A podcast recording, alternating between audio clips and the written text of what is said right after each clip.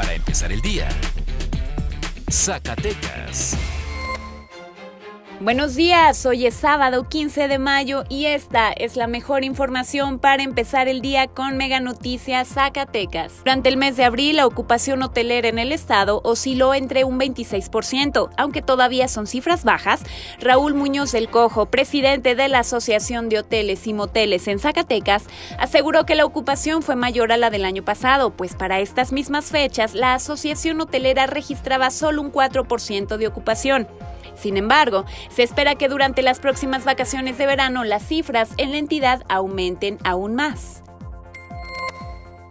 La construcción del Centro Cívico de Detenciones Administrativas, o mejor conocido como el Torito, tiene un avance de 95%.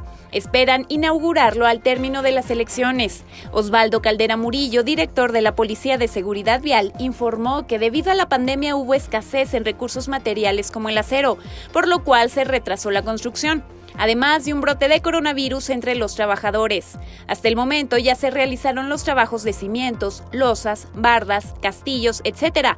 Lo que faltan son detalles como instalación eléctrica, cancelería, vidriería y tabla roca.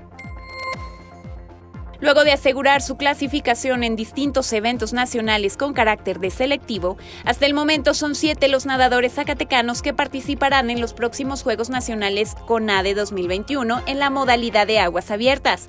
Entre los seleccionados se encuentran Kate Contreras Perea, Axel Salgado Salinas, José García Aguilar, Roberto Salazar Cruz, Luis Frutos Escareños y Jonathan Arredondo, así como Luis Robles Lara.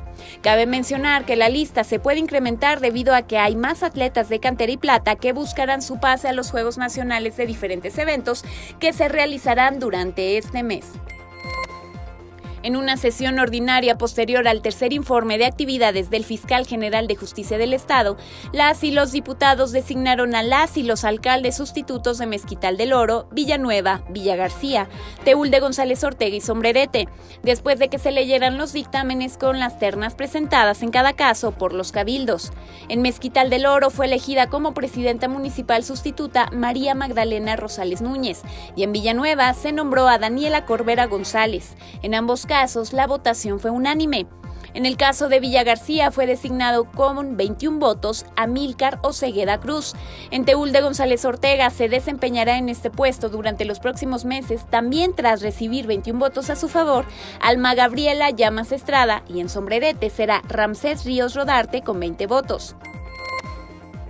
Un hombre de la tercera edad perdió la vida tras ser atropellado sobre la calzada Héroes de Chapultepec en dirección Zacatecas-Guadalupe la mañana de este viernes.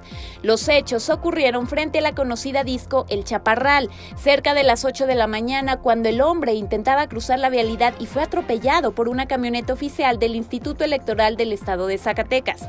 El conductor se detuvo y esperó a que llegaran los cuerpos de emergencia, mismos que lo declararon sin vida debido al impacto de los golpes.